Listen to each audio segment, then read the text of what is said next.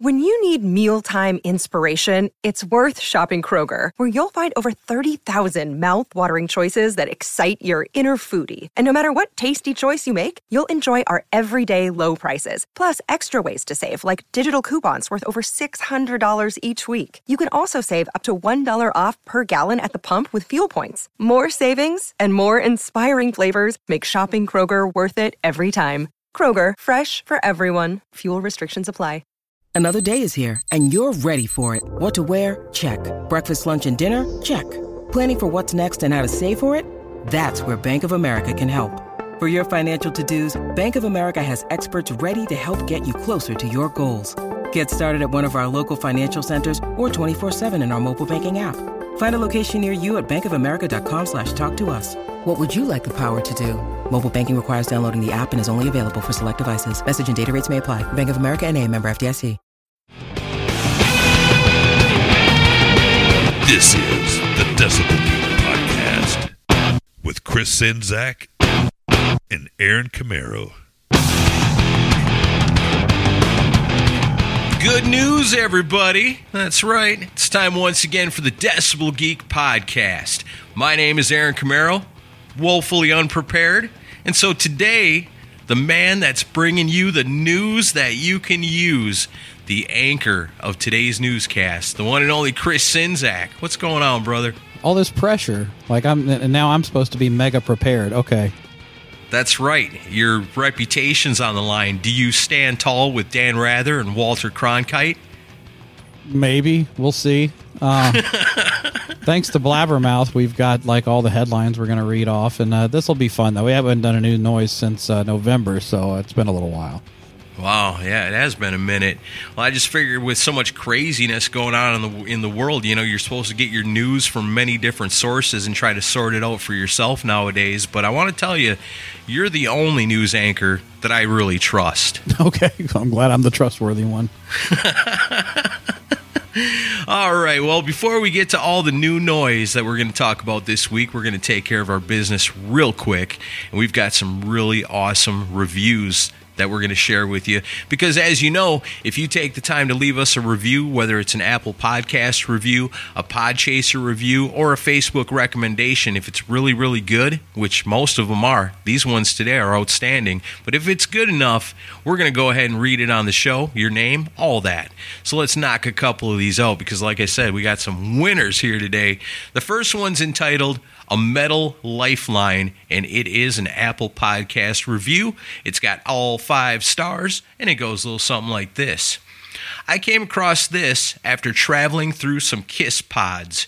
This is the only one that stuck, so I'm damn glad that I got it in my life. As a 40 something lady in the UK, not many of my friends of today were around with me back in my 80s heyday when I got into American metal. So there's very few that want to hear me bang on about the brilliance of Kiss, Crüe, Van Halen, etc. Aaron and Chris take me back, keep me sane, and have me dusting off all my old cassettes and DVDs. Fantastic. I love that. That comes to us from Annie July, number one, via Apple Podcast. Five stars. Yeah, that's uh, that's our listener Ann Neal out in the UK. So that came from all the way across the ocean. That's awesome. That's right. Yeah, we've got two top ladies here at Decibel Geek, and it's Anne and it is definitely Kristen. Yeah, we doubled our demographic. That's awesome. Not a whole lot of competition, but they're still awesome in our eyes. Great review. It is. Thanks so much, Ann. That's awesome. We got another one here. This one's a Pod Podchaser review. The stars are pink, and the number is five, just the way I like it.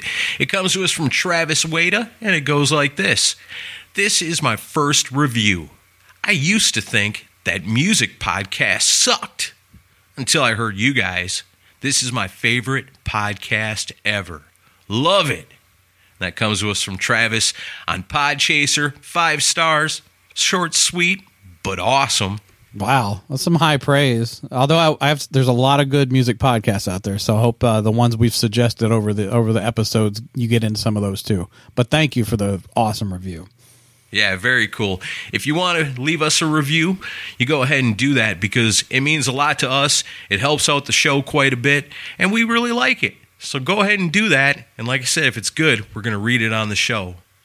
Now, last week, we had a mega episode Yeah, we did. over two hours of the best albums from 2020. And you know what?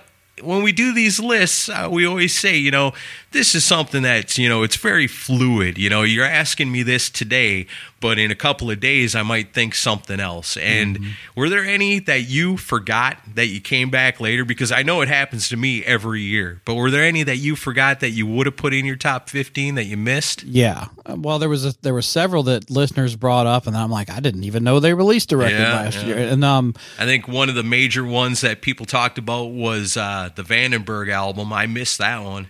I didn't like it. That one I did. I gave that one a shot, but I didn't care much for it. But uh, Yeah? the one that I forgot that should have made my list was the Every Mother's Nightmare record. Yep. I mean, that was a that was a great one. And then I had two that after it was all said and done, I was like, I didn't even think of those. And they're on my iPod. They're in front of my ears all the time, but I forgot them. The new album from The Swear and the EP from the Rock and Roll Residency. Those would have totally made my top 15. And I somehow spaced them out. Yeah.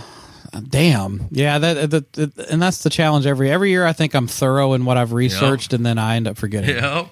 Yeah. Every year. It happens every single time without fail. So 2020 was no different. But I'm still happy with what we wound up picking, and uh, you know. But there's a lot of great music out there. Hope you guys got turned on to some stuff. We had plenty of people that, you know, said that you know we got them to buy records by some of our picks. So I'm happy to hear that. Heck yeah, that's always good news because that's what we're all about trying to keep rock and metal alive in our hearts and in the consciousness of the world. So we're doing a good job. You know, we got a lot of friends out there helping us do it. And some of our best friends are people that take each week's episode, whether we release the main post on Twitter or we release it on Facebook. We are still on Facebook and Twitter, right? Yeah. All right, good, because a lot of people aren't. I'm not even going there. But if you take those original posts, if you share it or retweet it, then uh, you become an honorary geek of the week. Yeah, geeks of the week this week are Adam Cox, Bart Pickard, the Rock and Metal Profs podcast, David Glenn, Shay Hargett, Mike Parnell, Joseph Capone, Wayne Cross, Todd Rogers, Nick Teeter from Frontiers Records shared it. That's awesome. Had it, some nice. words for us. Yeah, I saw that. Uh, Bill Elam, the Bakery Podcast, Aaron Baker, Jeffrey Mendenhall, Simon Katz, Sit and Spin with Joe, Kristen Schimbeck, Daniel Lee, Doug Fox, Kevin Williams, and Obscuria Podcast, Steve, Ernesto Aguiar, Jay Shabluski, Tom Smoke, Pantheon Podcast, Keith Rockford, Kevin Northern, Eladio, JJ McElhenney, Vet Halen, and as always, the, Mooger Fooger. Oh, Oh, nice. I probably don't have to edit that one to fit. Didn't sound in sync to me, but okay. we'll see. You can always slide it back and forth, though. That's right. That's what I did last time.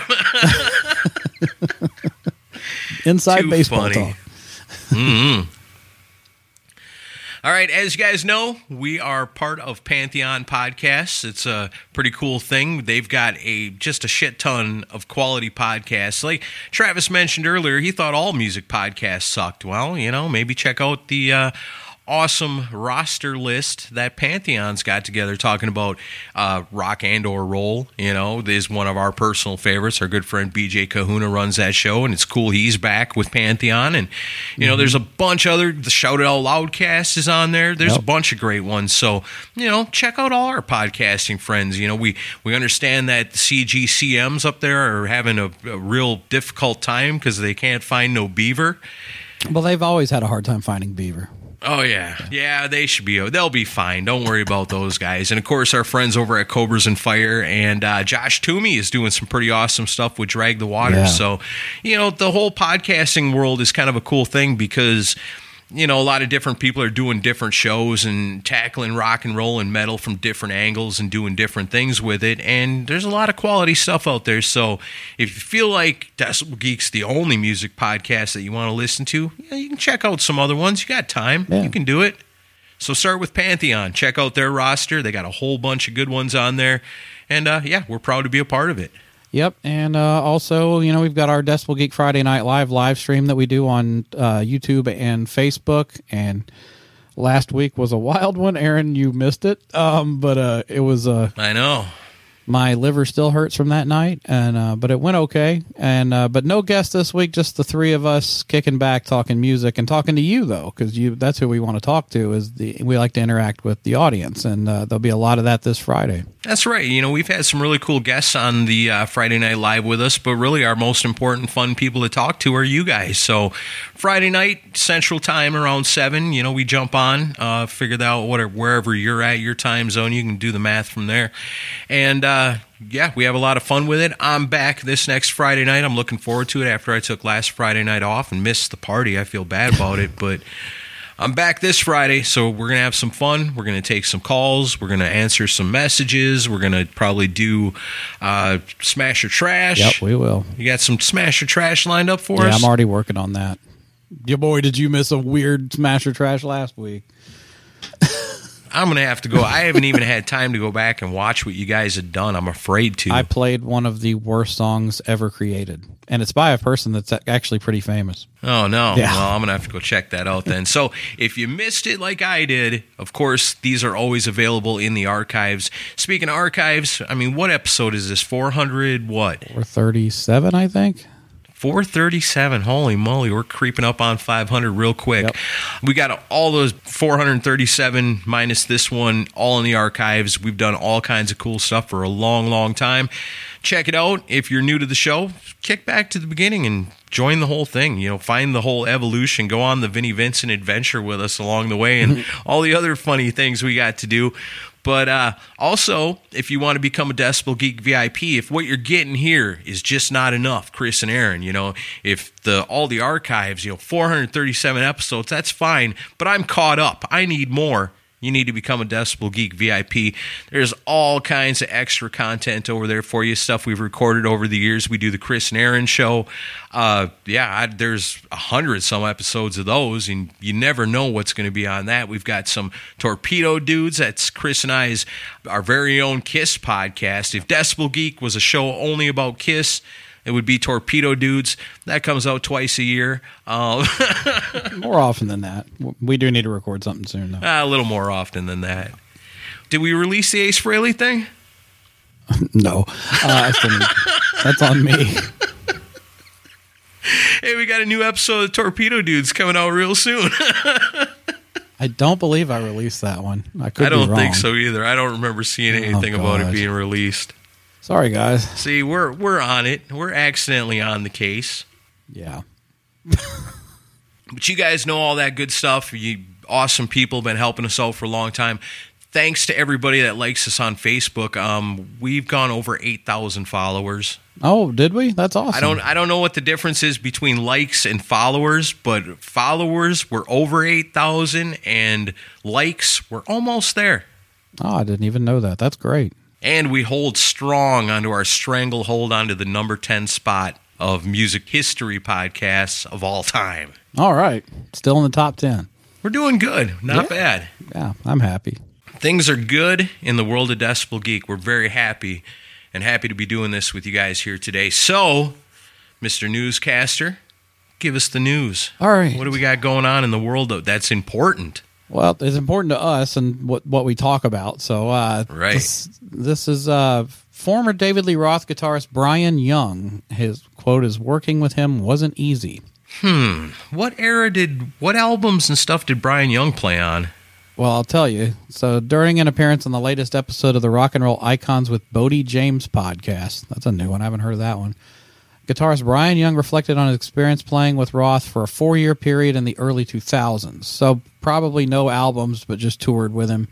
He said it was great to be in the David Lee Roth band. You basically got to go through this boot camp to toughen you up. I wouldn't say he's difficult, but he expects a lot and he's demanding. Yeah. And he's a perfectionist for everyone else, even for himself. So working with him wasn't easy.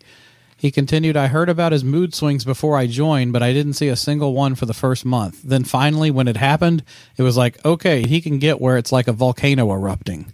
So he is kind of a little bit of an up and down mood swing type thing, but when he's in a great mood, it's the coolest hang you'll ever have in your life. And when he's in a bad mood, it's a bummer. But like I said, the good thing is it's training ground. After you play with him for a while, you can handle anything. I suppose so, because I mean, getting a gig with David Lee Roth and really any iconic front man. You know, in back in the day, it used to be like Chuck Berry or whoever would just travel by themselves, and the band would be there ready to go. So you're you're a part of something that needs to work perfectly. You know, for Dave Lee Yeah. Roth to be able to do his thing out front and make it as good as possible. So I gotta imagine, yeah, of course, David Lee Roth's going to be a perfectionist in that situation because I chose you. You're good enough. I'm paying you. So what's the problem here? You know, so Yeah. in a situation like that, you know, it doesn't sound like mood swings. I mean, if he's cool for the first month and then all of a sudden something goes wrong and he blows up, I mean, he held it for a month. exactly. I don't know if that's a mood swing or just having a bad moment, which we all do. right. Yeah. Everybody's got moments like that. Yeah. Although, yeah, don't listen to Sammy Hagar talk about touring with Roth because it's it's a different story. Oh, man. A- yeah. That guy just whines and whines. You can go on um, YouTube and watch the VH1 did a special on that tour when it happened. It's pretty entertaining. Yeah, and really what that all boils down to is, you know, and people love Sammy Hagar, people hate him, people everybody loves Dave.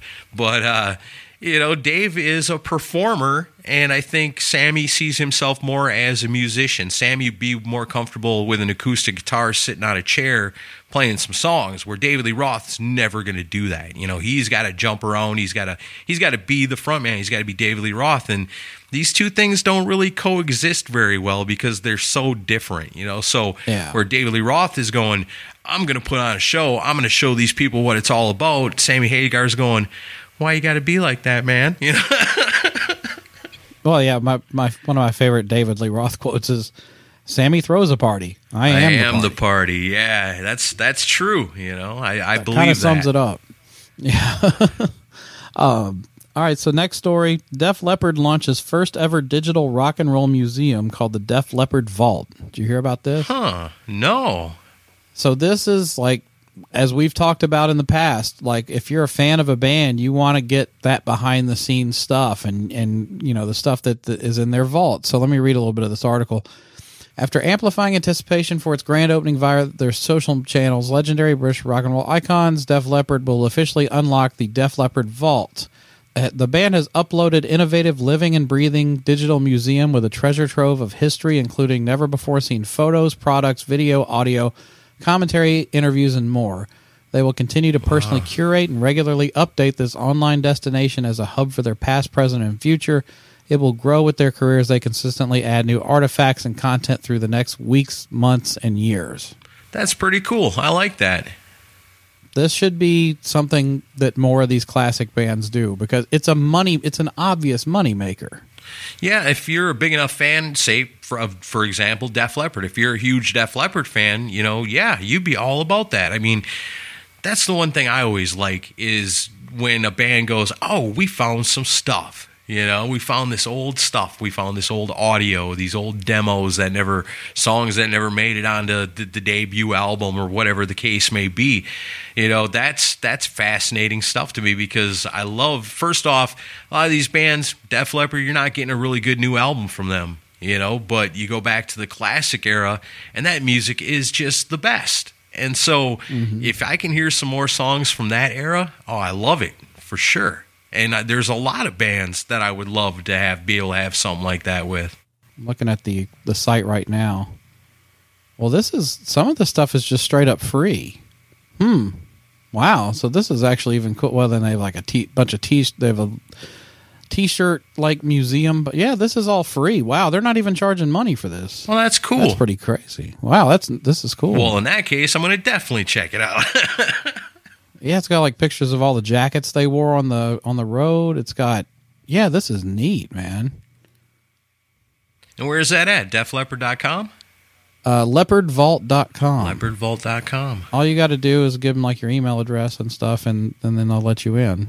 But yeah, there's tons of pictures of them on the road, pictures of stage worn clothing. Yeah, it's literally like an online museum, and they're not charging money for this. That's awesome. But Kiss could do this and, and charge, you know, five bucks a month or something and, and make a killing. Yeah, especially like you say, it's it's never before seen things. You know, People love that. I love that. Yeah, I this is uh, yeah, it's it's a great idea. More bands really should do this stuff. If Thin Lizzy did something like this, I'd pay for that. This might be a template for stuff that other bands can do because it's probably not that expensive to put these things up, and you can make some money on it. Yeah, I would think so. You know, all you got to do is go through your attic, Exactly. see what's up there. You've been talking about, listen here, bands. You've been talking about cleaning out your attic forever. Your wife's been bugging you. You know, just do it. You can start launching digital rock and roll museum. Yeah. All right. So, uh, some Black Sabbath news. Uh, the Heaven and Hell and Mob Rules deluxe editions are going to include previously unreleased recordings, and those are coming out soon. Yes, I love that. I love the Black Sabbath deluxe editions.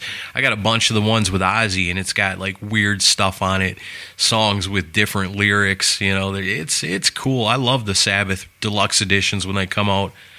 I definitely look forward to this one. Yeah, and um, Rhino Records is putting these out, and they usually do a really great job with these things. So uh, they're each album's going to be available on two CDs for 1998 or two LPs for 31.98. Uh, each was it due to space constraints, both vinyl editions will include a selection of bonus material from the CDs. Music will be available down streaming and download. Uh, the rare live a rare live version of Heaven and Hell and a previously unreleased live version of the Mob Rules are both available today as digital singles and can be streamed. That's cool. This else, the Heaven and Hell Deluxe adds several bonus tracks that have never been released in North America, including versions of Children and Children of the Sea and Die Young recorded in 1980 in Hartford, Connecticut. That's what I'm talking about. The set concludes with live rarities like E5150 and Neon Knights that originally appeared in 2007 on the Rhino Handmade's Limited Edition Collection Black Sabbath Live at Hammersmith Odeon. Hmm. Wow. That's pretty cool. I love me the unreleased recordings, the stuff that's got different angles on songs and different. Like I said, some of them Sabbath ones I got have like, uh, well, they got one. It's, it's Weevil Woman instead of Evil Woman, and it's got different lyrics to it. Yeah, it's there's they did some weird stuff and recorded it, and I'm glad they did. Keep it coming. Wouldn't mind seeing a Black Sabbath digital rock and roll museum. That would be cool too. But yeah, that's uh that's exciting. I'll probably buy those. I'll probably get them on vinyl. Uh, all right, next story. This the other Jeff Pilson uh, Uh, responding to Don Dokken's criticism of his Heavy Hitters album. You know about the Heavy Hitters album, right? Heavy Hitters is the album that George Lynch did with Jeff Pilson, but they're like taking pop songs, Yeah. popular pop songs, and making them heavy, right? Yeah, like Carole King's "I Feel the Earth Move," Prince's "Kiss," "Champagne Supernova," and "It's the End of the World as We Know It" by REM. Well, so to backtrack a little bit, Don was on the Classic Metal Show with Chris Akin last month, and Right and he brought up the album. He says last he named some of the songs that are on the record, and Don said, "But those are not heavy hitters. No offense, they are good songs, but those are vanilla tunes." He goes, "Did they rock them up and put some shredding guitar solos in them?" They must be really bored, but you know, everybody's got their mantra. Everybody's got their financial things, I guess. If a record company's willing to give you money to put out pablum, then put out the pablum. But I hope my standards as a songwriter are a little higher than that. If I'm going to do a remake, I'm going to do something that was super cool, like Paint It Black or Revolution, or something that's awesome, and do something like that. I'm not going to do Carole King. Eh, you know, we I always criticize this too. I don't like it when bands do covers of Paint It Black and Revolution Right. because everybody's done covers of those songs. And you're not going to improve on it, you know. No, because I everyone mean, you loves can, the original. Like you said, you can you can heavy it up and add guitar solos to it, but you know you're not going to beat the originals with those. And you know, even if you do, well, you might not beat that band's version or that band's version or that band's version because they've all done covers of those songs. So I think it's kind of cool what Pilson and Lynch did. You know, they took outside the box songs because I don't know if you're like me. Sometimes I hear pop songs and go, that could be metal. You know, that could be arranged to be a metal song. Um, over the years, I've heard a lot of pop songs. I thought, well, that'd be cool. And every once in a while, you hear a band do a cover, like uh, Local H covering "Toxic" by Britney Spears. You'd never know it was a metal song by listening to Britney Spears, but when Local H does it and rocks it out with distorted guitars, it's actually a badass tune. Yeah. So I think it's kind of cool and creative what Pilson and Lynch are doing, and I really kind of want to check that album out. Well, and, and before I get to Pilson's response, there's another quote from Don in here, and this is this one's funny. He goes, I don't. Pablum. He says, uh, yeah, pablum. That's that's a big word. I don't even know what it means, but I don't think it's positive. No, it's definitely not. Uh, he said, he says, I don't get it. I don't know what's going on with those guys. Don added, I don't really talk to them much. Lynch and I, we talk once in a while because he always wanted to move to Santa Fe. That's his dream. He always wanted to come to New Mexico, and I said, Hey, you're welcome to con- come on up and stay in the casita, as they call them up here, a casita, the guest house.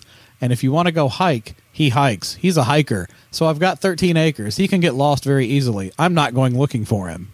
what? So you took that the same way I did. I'm like, are you hoping that George will go walking for a hike and get lost and never come back? What's going on with that quote? and it just so happened to be on your property, and they look at you and go, okay, so there's been a history of uh, verbal abuse here. You're suspect number one, Don Dokken. Exactly. Sorry. So Jeff Pilson was asked to respond to the comments during an interview, an- another interview with rock and roll icons with Bodie James. I'll have to check this show out. He said, uh, First, let me give let me give Don his due here. I'm sure he didn't hear it, and honestly, I'm not really concerned if he does or doesn't. But having not heard it, if I saw that list of tunes, I would say, yeah, there's some vanilla tunes in there. So that critique of his is true. The whole idea was to take tunes like that and make them cool, which I believe we did. I don't want to go into Don's mind right now, he continued. Yeah, I know him really well, and yeah, I have an opinion of his mopus, modus operandi and what he's thinking. God, these guys with their big words. yeah. Let's put it this way I wouldn't expect Don to say something nice about somebody he views as competition.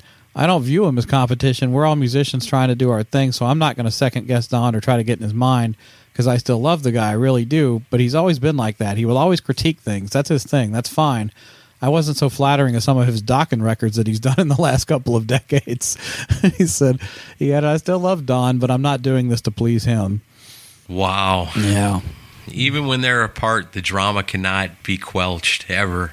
And that's a lot. It's a lot for for uh, Jeff Pilson to kind of speak up like that. But I wonder if there really are any Dokken fans out there that are like, you know, screw Jeff Pilson and George Lynch. I hate those guys now that they're not in Don's band anymore. I doubt it. I doubt it too. I can't imagine Dokken fans being so hardcore that you would think that, you know, oh, the other version of this is, or with the band with the other guys in it is competition to me now. Yeah, I don't know. It's uh, but it does drum up good publicity for the uh, for the new record. yeah, So I'm trying. I guess Yeah. it's in the news. probably- it made the news, so and I'm sure several people checked out those songs just based on those quotes. Yeah, probably so because you think, what Carole King cover? That ain't gonna be. Whoa, you know that. I see it. I see some of those songs being rocked out. End of the world as we know it. I I guess I'd have to hear it to believe it, but some of them other ones maybe. Yeah. So that's uh, that's that. Um, some Scott Rockenfield from Queensryche news. Here's somebody we haven't heard from in a long time. Hmm. So you know, do you know what's been going on with him? Like he he kind of disappeared. He hasn't done anything since like 2017 with the band. Like Vinnie Vincent disappeared, like off the face of the earth, or just kind of Well- stayed away from music a little bit. To a point, like he he hasn't said anything publicly, and a lot of people are like, "What the hell's going on with Scott?" Because the band hasn't come out and said that he's out of the band or anything. But until recently, but he's the, he came out with a statement to to actually yesterday or today. Scott Rockenfield has shot down suggestions that he quit Queensryche or retired from playing music. The drummer, who hasn't performed with the band in four years, took to his Facebook page earlier today to write, "Want to hear a fun story? Goes like this." Contrary to any statements or interviews coming from other parties, I most definitely did not and have not quit, walked away, retired, or abandoned Queensryche. With a lot of exclamation points. Unfortunately, you have not been given the facts by any means. A total cliffhanger, right? More soon. It's the first time he's publicly addressed his status in the band since April of 2017. Uh, when his absence was first announced, it was reported that he was taking time from the band's touring activities to spend time with his young son, who was born that year. The drum tracks on the latest album, The Verdict, were laid down by singer Todd La Torre, who used to be a professional drummer. Oh wow! Yeah, and in an interview in February 2019, Todd stated uh, on why he had to play drums. He said Scott had a baby in 2017, and he took paternity leave, which we totally support. No issue with that. And then that just turned into six months, nine months, 12 months. Hey, when are you going to come back? And we just never got an answer. So that's why I played drums on the record because all I did, I did all the demos with these guys, and it just made logical sense. I'm capable and my skills are totally adequate to fulfill that role. So it's uh, it's weird though. It sounds like he hasn't talked to the band since back then either. Yeah, that is kind of weird to like not answer the phone, but then say, "Well, I didn't quit" or walk away. That you think about that with any job. You know, your job tomorrow, wherever you're going, you just you just don't show up. You know, or you say, "Hey, I'm going to take a couple of days off." And then, you know, I'll be back next week. And they say, okay, cool. You're going to use your vacation days? Yeah, I'm going to use my vacation days. All right, cool. And then at the end of that week or whatever, you just don't come back. Yeah. And what are they going to do? You know, they got to replace you, you know, or they're going to try to call you, but you don't answer. Yeah. And then what do you do? Come back a couple months later and be like, hey, I never quit my job. I never walked away, retired, or abandoned my job. And they say, well, what the hell happened to you then? Yeah, it's really odd. I mean, ever, that band has turned into such a saga, you know, because you know Tate's not the band, DeGarmo's not the band. Now I guess Scott Rockenfield's not in the band, so it's Michael Wilton and Eddie Jackson, and then you know Todd La and these other guys. So Wow. it's it's a weird situation. They've turned into L.A. Guns, I guess. Kinda. Queensryche's always had kind of a weird thing, you know, with guys fighting, and there's a lot of drama in that band. Yeah, I guess nobody got uh, threatened with a knife at least. They all need to just take a nice, relaxing drive through the vineyards of Northern California. So, um, some sad news this past week. Uh, Marcia Zazula, wife of Johnny Zazula, and she basically was the co-owner of Megaforce Records, passed away this past week. I'm Yeah. sure you heard about that. Yeah, I saw that, man. That's sad, real sad, because she is legendary. Yeah, and uh, yeah, she died on January 10th at the age of 68. And uh, yeah, it was one of those when I saw it, I was just like genuinely bummed, and I really feel bad for Johnny Z because you know he Yeah. he's got to be a mess over this. Um, but but uh, James Hetfield he uh, paid tribute to her today online, and he said in a statement, "Marcia Z is the metal matriarch of the East Coast. She was our mother when I had none. She made great sacrifices for Metallica to grow. Thank you, Marcia. Love and positive energy to the Zazula family." So that's a nice tribute, and uh, yeah, they co-founded Megaforce in 1983.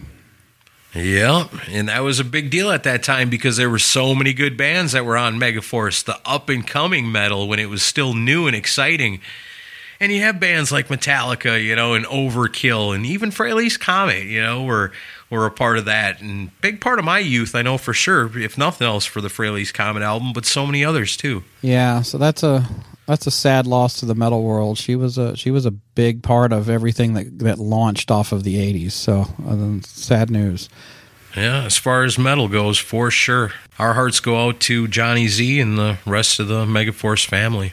And uh, in kind of Metallica related news, Dave Mustaine has revealed the tentative title of the new Megadeth album. All right, new Megadeth. I'm excited for this. What are they going to call it?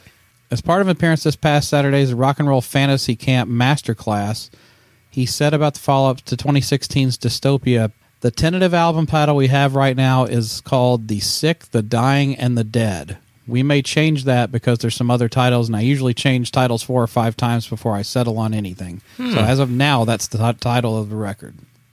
That's a pretty good Megadeth sounding name. Yeah, it's timely too. Yeah, that's true too.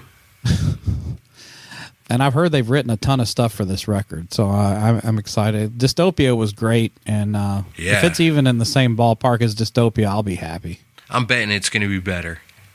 As as good as Dystopia was, because man, that was a hell of an album. This one's got to be even Yeah. better, I think. Yeah, and Da- you know Dave's been through a lot of shit, so it- it's going to be interesting to see what uh, what the lyrics reflect on this record because you know he went through the cancer and everything, Right. so and also I'm sure the past year has inspired a lot of lyrics, so uh, it should be interesting to hear what we get from Megadeth, and hopefully it'll come out. I'm thinking it'll probably come out in the next year. It sounds like they've gotten a lot of work already Yeah, done. and that's why I'm banking it's going to be so good because of the, everything Dave went through, and like you said, you know, the Megadeth was never one to shy away from mixing political views and feelings into their music. So yeah, they got plenty to choose from this last year. It's probably going to be an angry album. I was listening to Endgame the other day. That album's very underrated. Yeah, that is a good one. There's some really good songs on that.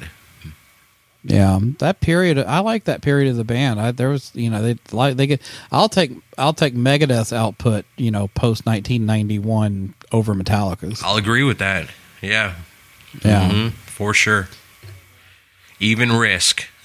and well, that's the one we don't want to talk about. um, Yeah, and Megadeth, like or like you said, Metallica's been bringing it back though. yeah, I guess so. So, uh, interesting uh, quotes from Accept guitarist Wolf Hoffmann this past week. In an interview with Hard Rock Haven, he reflected on the band's ill-fated late 1980s period when they were fronted by singer David Reece. Oh yeah, the Accept glam era. Reece was recruited for Accept's Eat the Heat LP in 1989 following Udo's departure. His higher pitched delivery was in sharp contrast to Udo's distinctive style, and overall, the album was a critical and commercial disappointment, even though I love the record. I know you do. I don't care for it, especially compared to the rest of the Accept albums. Yeah. Uh, asked by Hard Rock Haven what he thinks of this particular record, Wolf said, Well, it was a dark time in the history of Accept. I would say that all of the 90s were very difficult and, in a ver- and very dark in a way, and I don't even like to think about it so much. If only you journalist guys didn't constantly ask me about it, I would never even think about it. Because it was just a time when heavy metal was going through a very dark period. The traditional sound was out of style and nobody wanted to listen to it, so it was sort of searching for a new direction, especially in the 90s. Eat the Heat came out at the beginning of that era, and it was meant to be a new chapter, but it just never panned out because basically everything went wrong with that album. And it's just something you go through in life. I don't see why I still have to defend myself in a way. People always ask me this question almost in a provocative way as if I have to defend myself about this album. It's ridiculous.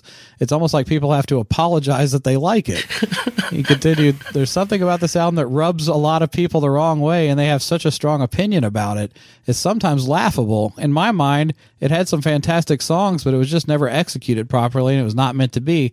But over the years, I've met so many fans who said exactly the same thing. Man, I really want to apologize, but I really like this album. I know nobody likes it, but I think it's great. And I think that's that's so bizarre. If you like it, you like it. It's so strange that people are so opinionated about it. It's just music. That's funny, but it's not just music. Yeah, but he's like, you can like it or not, but it's not more than that. In any case, it wasn't the period of time that I like to even think about much because it was very difficult.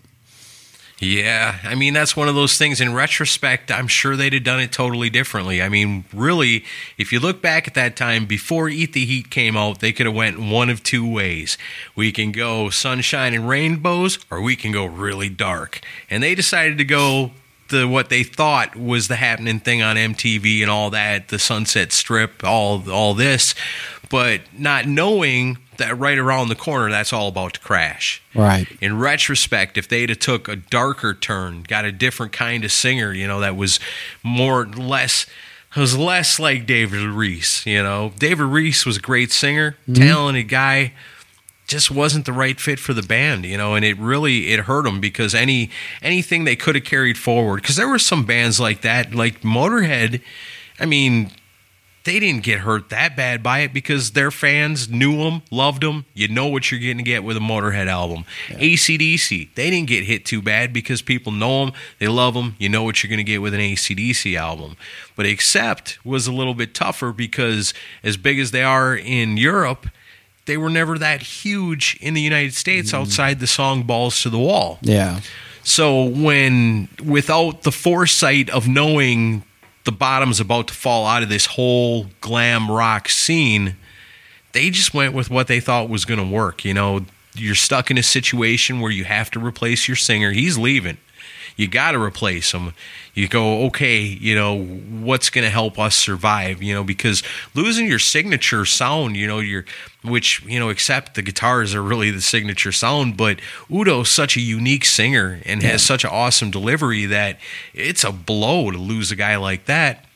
So you got to think what's going to carry us through, you know, what's going to help us survive because at that point it's not just, hey, we got to come out with a new album that's good. I mean, this band's got to survive, you know, we got to know that we can do it without Udo even though he was such a huge part of it. And it's a chance you take, you know, you go with what you think is popular or you just stick to your guns and do what you do. But, you know, to apologize for liking an album, I mean, I get it. Chris, Yeah. you owe somebody an apology. I don't apologize for liking it. You know, I'm I'm taking his advice. I don't. I, if I met him, I wouldn't say I know you hate it, but I or I know it. People hate it, but I love it. Why would you do that? If you like it, you like it. But I don't. you know, and I don't blame him for trying to do it because you know Udo leaves him in a bad position, and like, who are you going to get that has that type of voice for that style? Yeah. And they were probably like, well, this is what's popular now. We should give it a shot. I don't. You can't blame them for trying. You know, they they're just wanting to break through, and it's got some great songs on it. I think Generation Clash is a great fucking song. I mean, it's it's all right. There's some good stuff on there. When I see Wolf Hoffmann next time, I'm going to tell him, man, I'm really sorry. Eat the Heat sucks. What were you thinking, man? it is by far the worst Accept album. I don't know if I'd say that. I like it. Yeah, it is. But I but then again, uh, this goes back to last week where I got a metric ton of shit from people for liking the new Marilyn Manson album. They're like, where yeah, were? did you? Well, yeah, because they're like, where were you for the last two albums that were awesome? And I'm like, I didn't like, I didn't think they were awesome. No, they weren't awesome either, and neither was this one. Well, I like, I like it. Made my list. What would have happened if Accept would have went like dark? If they'd have got you know real Industrial? heavy. I don't know about industrial because you know those things you can't you can't know what's going to happen in the future. You know you can't know that this is doomed to tank. What if they who could they have gotten? Who would have been a good singer to replace Udo if you weren't going to go in the glam rock direction? If they were going to go heavier than what they were, What if they'd have found a guy that was kind of along the same lines as like a Phil Anselmo? they'd have to change up their sound for sure. Yeah, but Accept is still a good. I mean, a lot of that stuff, a lot of the Accept is to me is metal music. I Oh, mean, sure. it's real heavy. So I mean, they could have done it. Yeah, I don't know who you would get though. I mean, Anselmo would be an interesting choice, or maybe uh, it'd been interesting to hear what like Zetro from Exodus singing for them. Yeah. Or how cool would it have been if they'd have been able to find the singer they have now when they were looking to replace Udo the first Yeah. time? Yeah, TT TT Quick was a- around. he- yeah, and he's a perfect singer for Accept. You know, I love the old stuff, but the new stuff is killer too. It's it's the same, but it's different. You know, but it's all damn good. I view them in the same vein as I view Stryper as far as quality of material being put out now. You know, I- Yeah. I, I think they do great stuff now. If if you're a diehard Accept fan, I can't imagine you would be that material wise. I can't imagine you'd be that let down. Now, obviously, for the lineup, you're probably like, you know, where's Peter and the other guys? But you know, of course, we're happy because two of our friends are in the band now. Yeah. But again, if you look at it like that, you know, you can't really complain because they're putting out some of the best music they've ever put out, you know, and on the level of the classic stuff, I think, as far as quality goes. And I am super stoked for that new album to be coming out real soon. Yeah, but it'll be no Eat the Heat though. I sure hope not. yeah, I know most people are hoping not. All right. yeah, I've told, I told. I think the last time we had Philip on the show, I was like, "You got to convince, you got to convince Wolf to start putting "Eat the Heat" songs in the set." And he's like, uh, "No, I'm not doing that." I know, and I'm sitting over here rolling my eyes while you're saying that shit to him. I'm sure you were. oh man. All right, the heat. next story. Goran Edman reflects on working with Yngwie Malmsteen in the early 1990s. There's some some very interesting quotes in this one. And there were ups and downs, Yes, but mostly downs. Yeah. so uh, he was on the '80s glam metal cast podcast, and he his quote was, "There were ups and downs. I'm glad I did it. It meant a lot for my career to be on those two albums. I still have work because of doing these albums. I still have a career because of the reputation from those two albums. But as a person, he was kind of tricky. He could be very nice, and he could also be an asshole." Hmm. Doing the first Eclipse album and going out on a world tour, that was nice, but Fire and Ice was like hell. I had no inspiration. I didn't have the same sort of inspiration anymore because he really wanted to be in charge this time, and it was a little bit of sloppy. During the recordings of Eclipse, he was never present. He was out drinking, partying, and showing up late to the studio when we were all done, more or less. So the engineer was helping out a lot with the producing of the album and the harmonies and the choirs. I remember Yngwie thought that Eclipse was overproduced, too many harmonies and everything. It shouldn't happen. On Fire and Ice, it should be more a more raw and live feeling over the whole album and less production. That was his thought anyway. So he tried to be more present and control the situation more. He says, uh, regarding his involvement in the songwriting process, he says, I was helping out with some melodies and lyrics. Sometimes he scribbled down something, some words here and there.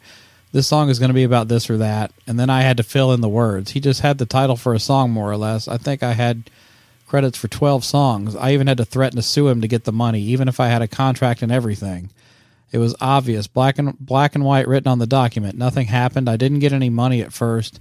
Fortunately, in Sweden, we are very organized in the union and everything, so I was a member of the Swedish Music Association, and they helped me with an attorney, paid for everything. The process took three years or so before we got him to pay the money. Dang. If I if I would have paid for that an attorney myself, it would have cost a fortune. But the Swedish Music Association helped me to finance the whole process. Wow.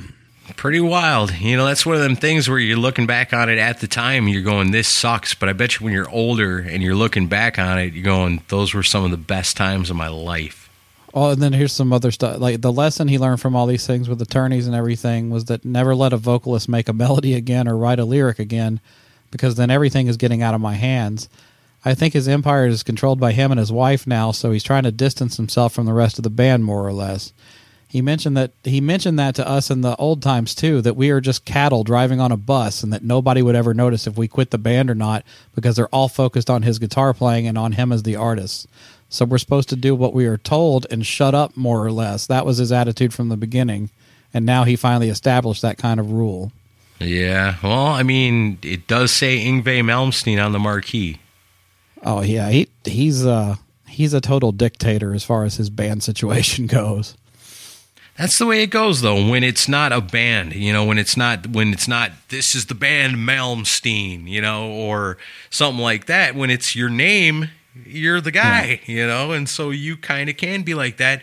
And to a certain degree, he probably is right because when you go to a Yngwie Malmsteen concert or whatever, you're not going to see the bass player.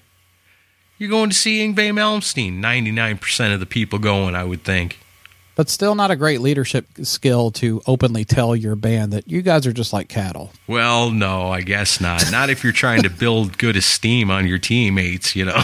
yeah, you would think you'd want the band to at least be happy that they don't that you know the boss is not a prick. so, right.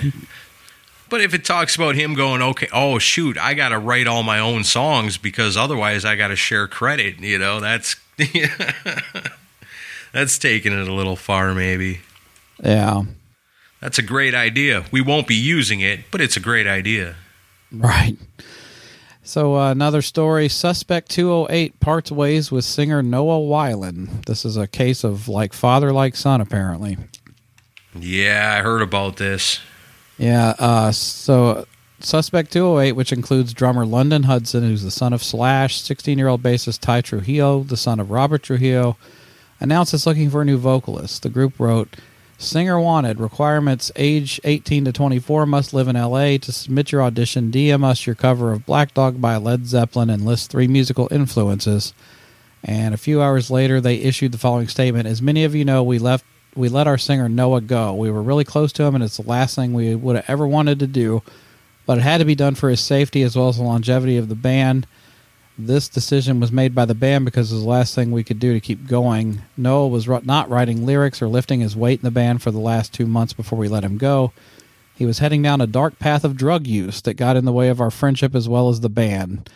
Lastly, there were many instances of blow ups over very small issues we'd confront him with. We wish him the best and we deeply care about him. However, we did as much as we could to help him. Uh, that's sad. It is sad. And um, I hate to say it's not surprising because you know it's uh, addiction can be a very genetic thing, and the amount that that kid witnessed that his father went through before passing away tragically, um, that's got to be a mind fuck. So I do hope this kid gets help, the help he needs. Yeah, it's got to be tough. I mean, but even at that, you would think maybe, you know, if you grow up in that situation, you would hope that the kid would go, you know, I've lived this. I see how it ends. You know, I don't want to go yeah. down that same path. You know, I can't be my dad because, it, you know, my, my it killed him. You know, it killed my dad. So I should know, you know, what it's going to do to me too. But yeah. you know, that's not always the way that works. That's not the catch-all for something like that. Well, I'm thinking there there might be some emotional depression related issues there that are causing him to turn to drugs, which is it's like a vicious cycle. Um, but yeah, hopefully, hopefully he gets his stuff together and because of what the one song I heard, he sounded like a really talented singer. So. Yeah, they sounded like they really had some good stuff going for themselves, you know. And it's too bad, you know. That's something you're gonna. Another thing too, you know, you're gonna look back and go, man, you know, why did I let that go? Yeah, um, I, I hope he gets it together because that's uh, that. I was really bummed out to read that. All right, so uh, we made it this long without a kiss related story, but now we're gonna do one. Okay, good, because I was starting to worry. Gene Simmons has partnered with Gibson for a new electric guitar and bass collection. He uh, has entered into a joint venture with Gibson. Uh, America's number one gold gold record. Uh, we know we get it. Um, to create G squared, G squared from Gene to Gibson. Will introduce new collections of right and left-handed electric guitars and basses across Gibson's Epiphone and Gibson and Epiphone and Kramer brands and develop new entertainment content that will be streamed to millions of fans worldwide on multiple online and social platforms. To kick off the collaboration, G Squared will release the new G Squared Thunderbird bass later this year. The Thunderbird bass, which will be available in ebony and silver appointments with ebony with blood red, made its worldwide debut at Kiss's concert in Dubai. I saw a little bit of that. And then Gene's got a whole thing about how great Gibson is. I'm not going to bother reading that quote, but uh, it's uh, it's interesting. then they they have plans for a flying V bass and flying V guitar also. Hmm. You seen the pictures of the the bass? Um, I think so. If it was the one he was playing in Dubai, I did see Yeah. a picture of him with that. It's a cool looking guitar. Yeah, it's it's hey, Gene's doing something musical. Can you believe it? Yeah, that's true. But uh, yeah, it should be interesting to see. And uh, they see Cesar Gueikian from Gibson Brands, who's right here in Nashville. He's the person that uh, put the whole thing together. So it's kind of cool that local Gibson is going to be working with Gene Simmons. I like it. Yeah, that is cool. I like to see Gene Simmons out there doing stuff, you know, keeping alive. Like you say, the how much longer they're going to be touring, I don't know. Forever, maybe. Gene Simmons got to sell some guitars to get ready for retirement. Oh, I didn't have this in our list of stuff to talk about. But speaking of Kiss, um, Bruce Kulick put there was an interview with Bruce Kulick that came out today. I don't, I can't remember who it was with right now, but man, it, it's a super long interview, and he really opens up about uh, about his brother's passing. And uh, yeah, the, the Cliff Notes version is basically they when they got all the results back, they found that it was basically like a, it was a heart defect that hmm. caused caused his death. It was there was no overdose, no suicide or anything like that. So it was it was a natural death. Well, that's good to know that. I know it was kind of a mystery for a while because I mean I remember when he passed away when it was just shortly thereafter, and everyone's like, "Well, what happened to him? What happened to him?" Yeah, that he was you know he was living alone at the time. He did his girlfriend broke up with him like a few months before. So, but Bruce was just like you know he was he was angry at a lot of things. He was going through a lot of emotional times, and he's like, and then add a pandemic on top where he can't really do what he needs to do for his job. Yeah, You know, he's like no, he's like he, it's like the old story of a a husband dying and then the wife dies a week later. It's like you, it's not going to say they died of a broken heart, but that type of stress can take you out. You know. yeah, it's a lesson to all of us. Yeah, he's uh he's handling all of his affairs and they've been going through all his stuff and he said it's he's at more at peace now with it than he was cuz you know they were they were going through a real feud when all this went Right. down. Yeah. Um and he also mentioned that uh, that he doesn't have details on when Kiss's last show will be, but he does. He said he knows he'll be a part of it. Oh, well, that's, That's a little- little bit of news there. Yeah, I think so. I mean, if you're going to do one last hurrah, should get everybody except Vinnie Vincent. Yeah, we know one person that's not going to be there. Paul Stanley will see to that. Yeah, nobody wants that. All right, so one more silly story because I thought this would be funny to get your reaction. Um, Okay. You, you know how you didn't really appreciate what Elton, Elton John did to Ozzy's record last year? Oh, no. What did Elton John do now? Well, Miley Cyrus has tapped Elton John for a cover of Metallica's "Nothing Else Matters." Oh, Lord. Lord now they're help gonna us ru- all. Now they're going to ruin Metallica too. Well, shit. I told you, Elton John, stay away from my metal. You got no So place getting near any of it. You either, Miley Cyrus. Yeah, says the pop star discussed the project during an appearance on the UK radio show Capital Breakfast with Roman Kemp. She said, I did a Metallica cover of Nothing Else Matters featuring Elton John on piano. I've got Yo Yo Ma, Chad Smith, so many all stars. I'm excited about this collaboration. Andrew Watt produced it, and I'm really stoked. I mean, having Elton John and Metallica and me, I love it when ingredients don't quite fit. Yeah, I don't. You get, let's let's talk about ingredients don't quite fit. Do you like to taste something? You like to eat something where the ingredients don't t- quite fit? No, I don't like to hear things like that. this You sounds you- disgusting. You don't like uh, cheesecake mixed with strychnine?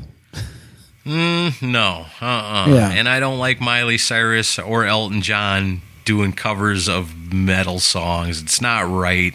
He messed it up with Ozzy. He took a song that could have been pretty cool, but then Elton John's on it. Ugh. Yep. I mean, yeah, I respect the guy. He's legendary and everything for what he does. You don't Yeah. gotta come over here and do this too. You know, you you you can't, you shouldn't, don't. You either, Stay Miley on- Cyrus. At least they picked one of Metallica's worst songs. Like we're gonna get together and we're gonna do this, but you know, just know that when we do, we're gonna pick one of Metallica's worst songs to do it with. So it won't be so bad, or it'll be even worse. One of the two.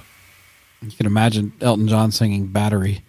That's what I'm saying. That's if they really wanted to have something that they could be online bragging about. Let's see you here. Let's see here. You do Whiplash. Yeah, or Motor Breath. Yeah, Miley Cyrus and Elton John doing Motor Breath. Now that I want to see. Those are some ingredients. Stay on your side of the pool, Elton. well, that's all I had for news stories. So, uh, yeah, You ain't gonna top Interest- that. yeah, interesting week. Uh, guys, let us know what you think of these stories in the comments section because we want to hear from you. And uh, yeah, that's about all we got for this week. Yeah, and as always, keep up with the conversations on the Facebook page. If you see some news out there you think needs to be shared, as long as it's got to do with rock and metal, then you can share it on our Facebook page. Or you could join the Decibel Geek community. A lot of good conversation going on in there, too. And uh, yeah, let's talk about it. Let's share the news with each other. Not the other news, just, just this stuff. The news you can use. The news that rocks. News you can use if you choose. All right, so there you have it. That's the new noise for this week, and uh, yeah, we'll see you on Friday night for Friday Night Live, and then we'll be back next week. See ya.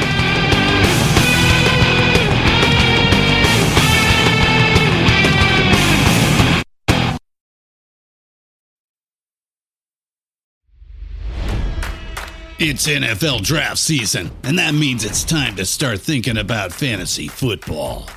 FantasyPoints.com features industry leading experts and prognosticators using proprietary hand charted data to help you score more fantasy points. FantasyPoints.com is the place to go for whatever kind of fantasy football you play. Whether you play fantasy football, daily fantasy sports, or do a little bit of everything, Fantasy Points has the meticulously researched content to guide you to victory. And why wait for the fall? Fantasy Points also covers the new spring football league, the UFL. Join the guru, John Hansen, Scott Barrett, Joe Dolan, and other massive names in the fantasy football universe with an exclusive offer. Use code Pantheon for 15% off any fantasy points package, including the all in package, with access to every article, tool, and data nugget that Fantasy Points has to offer. That's fantasypoints.com and code Pantheon for 15% off at Fantasy Points. Fantasypoints.com, code Pantheon. Score more fantasy points.